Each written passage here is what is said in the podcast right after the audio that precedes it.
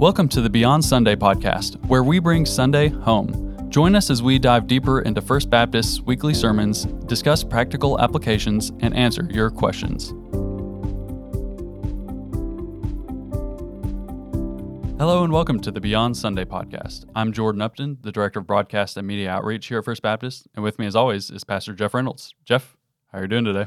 I'm cold this morning, So as we were recording this, the temperatures have dropped, and there's a little bit of wintry weather around, so I the older I get, appreciate warmth more and more, so I'm looking forward. We were driving the other night, and it was nearly 6 o'clock, and I noticed that there was just a hint of light remaining in the sky, so I'm looking forward to that, but very thankful for the opportunity to have a chill today. So speaking of light at the end of the tunnel, we're going to go into Revelation here. There you go. Yeah. Nice transition. That was really good. Thank you. We talked about Revelation 4 through 5 on Sunday. I'm just going to read 4 because that's the more pertinent passage. Yeah. After this, I looked, and behold, a door standing open in heaven. The first voice, which I heard speaking to me like a trumpet, said, "Come up here, and I will show you what must take place after this." At once I was in the Spirit, and behold, a throne stood in heaven, with one seated on the throne. And he who sat there had the appearance of jasper and carnelian, and around the throne was a rainbow, and that had the appearance of an emerald. Around the throne were 24 thrones, and seated on the thrones were 24 elders, clothed in white garments with golden crowns on their heads. From the thrones came flashes of lightning and rumblings and peals of thunder, and before the throne were burning 7 torches of fire, which are the 7 spirits of God. And before the throne there was, as it were, a sea of glass like crystal. And around the throne, on each side of the throne, are 4 living creatures, full of eyes in front and behind. The first living creature like a lion, the second living creature like an ox, the third living creature with the face of a man, and the fourth living creature like an eagle in flight. And the 4 living creatures, each of them with 6 wings, are full of eyes all around and within. And day and night they never cease to say, "Holy, holy, holy is the Lord God Almighty, who was and is to come." And whenever the living creatures give glory and honor and thanks to him who is seated on the throne, who lives forever and ever, the 24 elders fall down before him who is seated on the throne and worship him who lives forever and ever. They cast their crowns before the throne, saying, "Worthy are you, our Lord and God, to receive glory and honor and power, for you created all things, and by your will they existed and were created." Okay, so there's a lot going on in that passage. A lot. You picked that out to represent worship. Why did you do that? So this image, this vision of the throne room in heaven has always been captivating to me, as have been the other representations of the throne room of heaven throughout Scripture, for the simple fact that there is always such awe invoked of Almighty God. So whether we're talking about Isaiah's vision or Ezekiel's vision or this vision here in Revelation, what we are seeing is this overwhelming sense of God's greatness and God's magnitude, for lack of a better term. I grew up in the wake of the 1970s. I was born in 1980. In the 1970s, you kind of had the Jesus is my friend movement. You had the God is my co-pilot bumper stickers or license plate that became very popular. And so I grew up in the aftermath of the Jesus is my buddy sort of a movement. And I'm sure I was influenced and inherited some of that as well. And then when I started ministry, it was there were literal shirts made. Jesus is my homeboy. That's the new emanation in the early 2000s of Jesus is my friend. Mm-hmm. And of course, the Bible tells us that Jesus is the friend of sinners. But I think sometimes we take that a little too far, and we become just a little bit too familiar with Almighty God. And what these visions show us are the reverence, the great power, the fact that God is almighty, and truly one day every knee will bow in heaven and on earth and under the earth, and every tongue confess that Jesus Christ is Lord to the glory of God the Father. And what we see here is a vision of that. We see here a vision of God's majesty, and then the subsequent response of those who have the opportunity to see God's majesty. And every single one of them responds with humility, responds with an overwhelming sense of, God, you are holy and I am not. But we also see that this great, grand, majestic, almighty God loves us. God loves Isaiah. God loves Ezekiel. God loves John. God loves you and me. And so there's this balance between this great magnitude of God's holiness and majesty and his amazing love for us. And so I think that to truly understand the weight of his love, we also have to understand the weight of his majesty. Just as we wouldn't walk into Buckingham Palace and go try to give King Charles a high five, so we would approach Almighty God with reverence and with awe and with an appropriate fear. That word awe is translated from the Greek phobos, where we get phobia. So when the Bible says fear the Lord, there is this sense in which God's immensity is such that we should be afraid of him. The Bible says it's a fearful thing to fall into the hands of the living God. However, that living Almighty God has opened the way to himself for us and for all people through Jesus Christ because of his great love for us. So I think it's helpful for us to be reminded that, yes, Jesus is the friend to sinners because Jesus opens his arms and says, come to me, and that we are able to come to God. And God says, boldly approach my throne of grace through Jesus Christ, that we are able to call God our Abba, our Father, through Jesus Christ. But we can't forget that God is almighty, and God is immense, and God is majestic, and God is glorious, and God is holy. And so we don't want to cheapen that as we approach him in worship. There's a writer named Paul Philip Levertov who expressed it that you need to have love and fear of God together. It's like you need a wing of each, a wing of love and a wing of fear to approach God. If you have just one, you're not going to quite get there because you're going to have a misunderstanding of who God is and how you should approach him. Yeah, and I think that's so insightful. You look back through all the Old Testament, and one of the things we discussed potentially talking about here was people who worshiped God inappropriately in the Old Testament. And so you think about Aaron's sons, or you think about King Uzziah, or you think about even King Saul, the first king who sought to sacrifice. You know, people worshiping God inappropriately carried immense consequences. Often it meant their lives. For King Saul, it meant that the kingdom was taken away from him. He tried to be something he was not supposed to be. Aaron's sons, who introduced strange fire before the Lord. King Uzziah, who sought to burn incense to the Lord. And that's not your job, King Uzziah. But you think about the people who approached God inappropriately, and there were huge implications for that. And so I think that we need to be reminded that God's perfect love for us casts out fear of punishment, condemnation, but it doesn't cast out the truth that we ought to revere God as we approach him in worship. Yeah, the more I thought about that idea, I was more and more fascinated by the idea that all these people were trying to worship God. It's just they did it poorly. And then it connected with the passage that you talked about on Sunday from John 4, where Jesus says that you have to worship in spirit and truth. You have to have both of them together. You can't just have one or the other, or you're going to, again, go sideways. So let's look at John 4 with Jesus talking to the Samaritan woman at the well. What is the context with his words here? What is the difference between a Jew and a Samaritan, and what are they talking about? Yeah, so the Samaritans were a hated people group. It was not a good situation. The Samaritans were hated by Jews and Gentiles alike. They were a race of human beings created by the intermarriage of Jewish people and Assyrian people during the time during which the Assyrians had conquered. One of God's laws for his people was that you do not intermarry with those of a different religion. And so the Samaritans were this group of people who were looked upon as unclean by the Jewish people because their ancestors had intermixed with non-Jewish people, the Assyrians. And they were looked upon as, I don't know that the Gentiles would look at them as unclean, but somehow tarnished, because now you have really the mixing of Gentile and Jew. In John chapter 4, John writes that Jesus had to pass through Samaria to get where he was going. And while, of course, the Bible is true, Jesus had to pass through Samaria, not because he was limited by geography, because most of the Jews who were making the travel that Jesus was making would go over to the Jordan River to avoid going through Samaria. But Jesus had to pass through Samaria because he had a divine appointment with this woman. This woman is at the well in the middle of the day. The women went to draw water from the well early in the morning and at dusk because it was cooler at those times.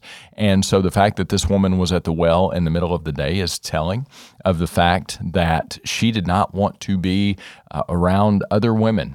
We learn in Jesus' interactions with her that she has had 5 husbands and is now living with a man who is not her husband. That would have been a source of great shame for her and very likely a source of indignation to the other women as they looked upon her. Perhaps some of those women whose own husbands might have gone after her.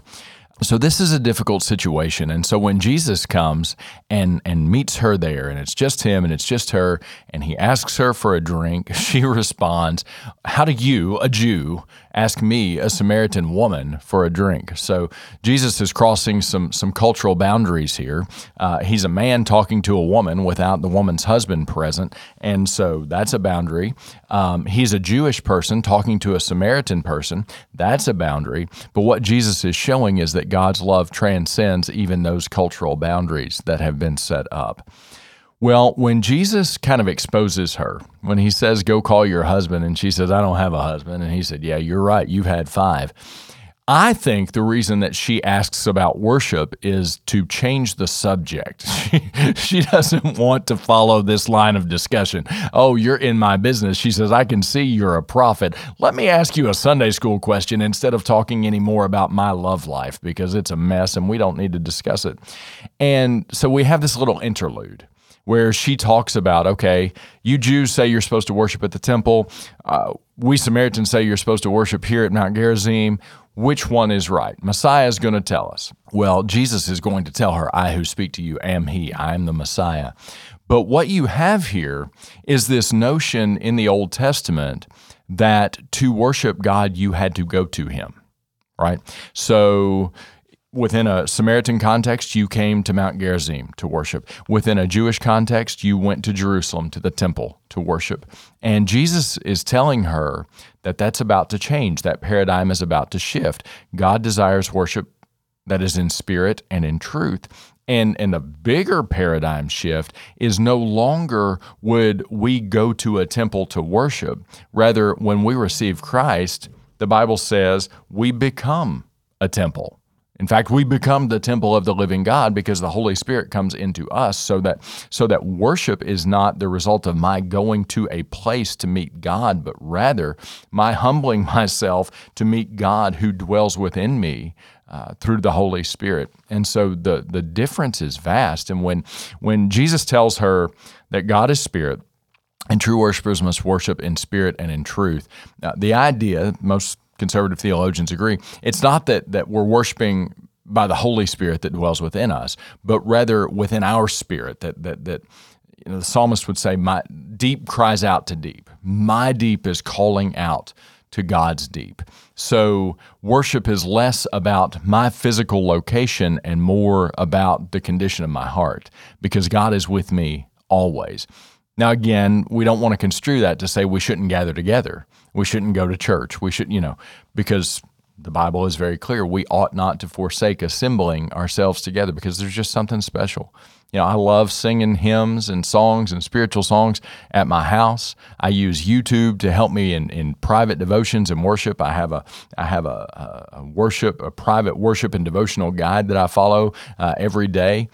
But there's just something so special when you are gathered together, singing and worshiping and hearing God's word and encouraging one another as the Holy Spirit in me and the Holy Spirit in you draws us together. There's something so special about that. So we don't want to construe this to say that we don't need to go to church. I think we absolutely do need to attend the body. But worship is not about going to where God is, for God through Christ has come to where we are, and we are now, if we're believers, we are the temple of the living God. I think it's just a beautiful thing.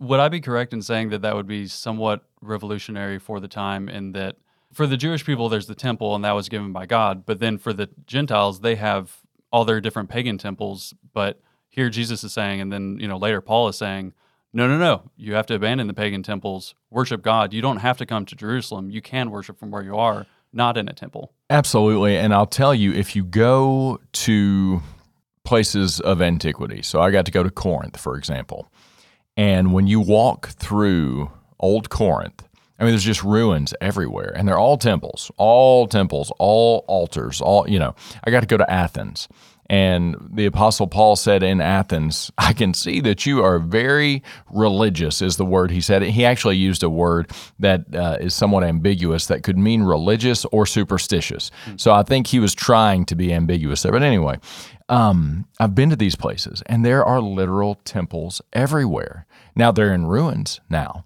but that's what you would do. You would go to the temple. You would go to the temple to burn incense in Rome.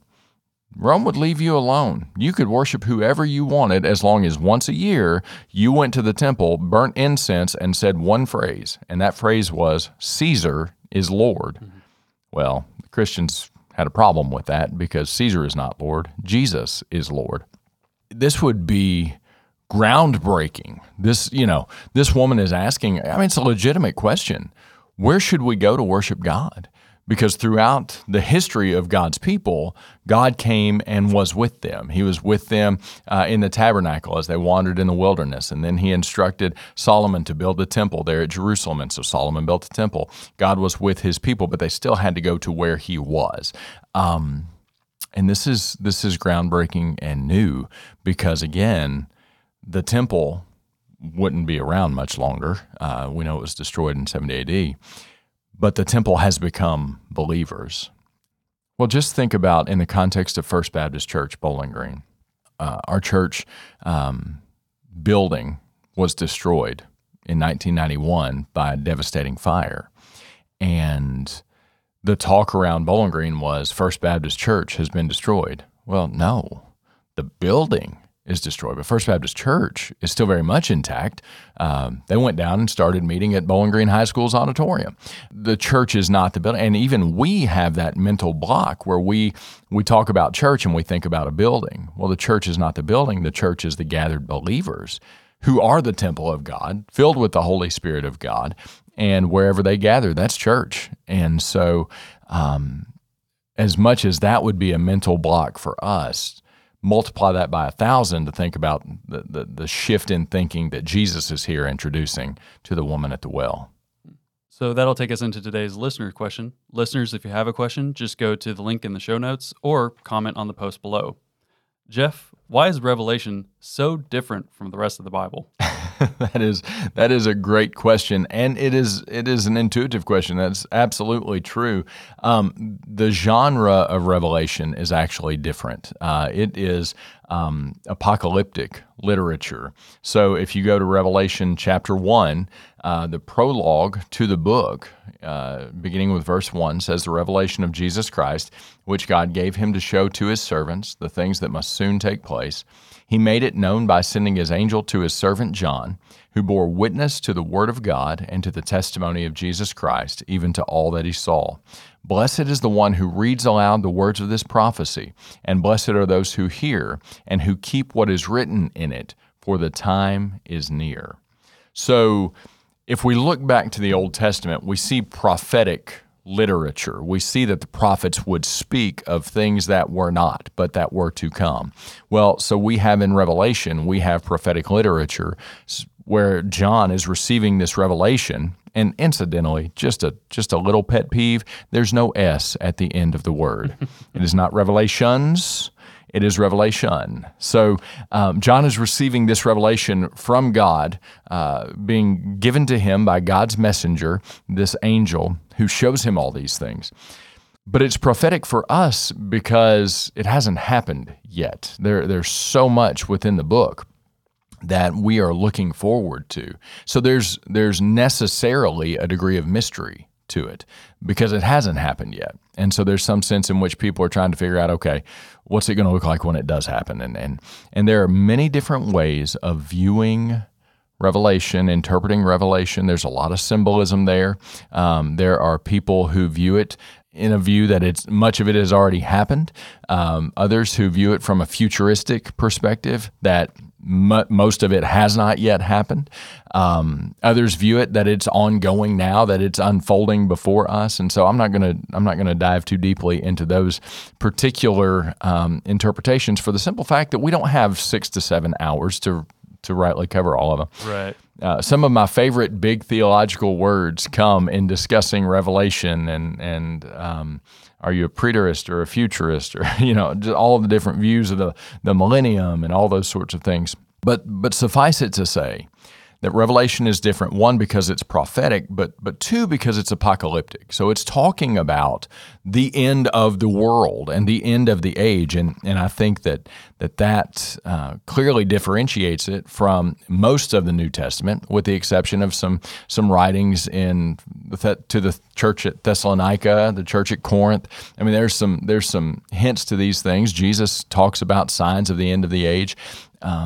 So it's not completely unique in that it's addressing these things, but it is unique compared to the vast majority of the New Testament, and therefore it's certainly different from reading the rest of the Bible.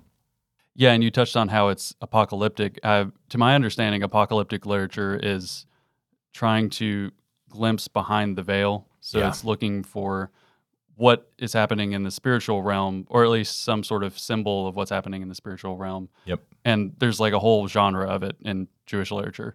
Yeah, there really is, particularly around this time during which it was written. And there were a lot of people who were writing pseudepigraphically. They were writing apocalyptic literature, but using names from Old Testament heroes like Enoch and others. So they were trying to give it that weight and that authority. John doesn't do that. He writes in his own name, not trying to magnify himself, but trying to identify himself and say, yes, I have received this revelation from God to share with you. And so that's a vital distinction. But yes, there was a lot of apocalyptic literature in Judaism, particularly stemming from around this time. If you think about the fact that you were a good Jewish person living during this time under the thumb of Rome, it's a difficult time to live. I mean, it just really is. You're having to pay taxes to live in the land that God promised to your forefathers that you would live in, but you're still having to pay taxes. And your king is Almighty God, but your king is also Herod, and so it's a difficult time. And so people were looking and imagining, what would the end of the age be? And of course, you look back in the Old Testament and you've got Daniel with some prophecy about the end of the age. You've got Ezekiel, you've got Zechariah, you've got some hints toward apocalyptic literature. Yeah, it was a popular genre at the time. And God cuts through all the chaff by giving his revelation of what truly will take place, and giving it through John as he's exiled on the island of Patmos. I think it's good to know that, because it's not like Revelation is just a crazy guy writing out what he's dreaming about or something like that. Like, this is within a genre of literature.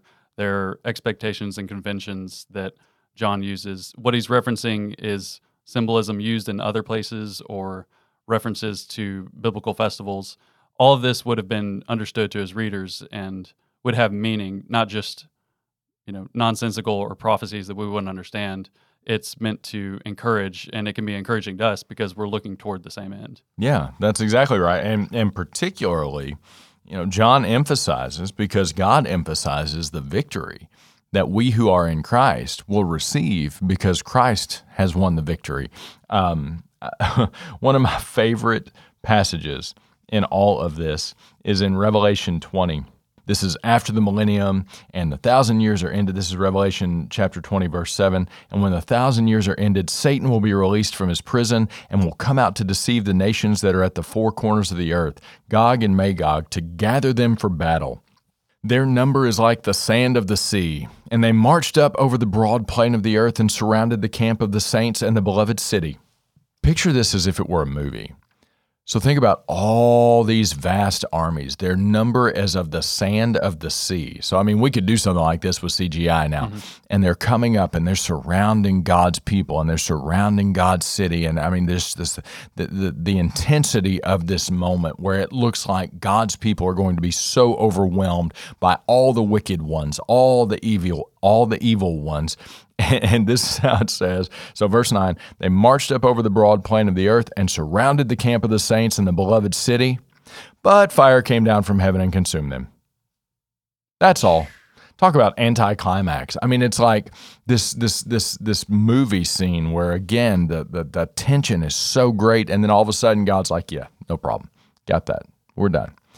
That's the victory that we have. And as we navigate a world that has lost its mind. I mean, it just is what it is. God has turned our world over to their own desires. And if you've ever parented a child, you know that's one of the worst things you can do for that child. That is judgment. Do whatever you want. Mm-hmm. That's judgment. That is absolute judgment. Romans 1 tells us it is judgment. When God lets us just function according to our abased minds, well, our world's doing that. And it can become pretty distressing at times to say, my goodness, things are rough. But if we look back over the course of the last 20 centuries or so, things have gotten pretty rough in different ways at different times, and God is still on his throne. And in the end, all who trust and follow Jesus will reign and rest with Almighty God, and all will be well. I know for a lot of people, Revelation is so scary. I mean, it used to be for me. But it's meant to encourage us as we trust and follow Jesus. Now, for those who are outside of Jesus, it ought to be scary. Scary enough, prayerfully, that they would turn and flee to Christ.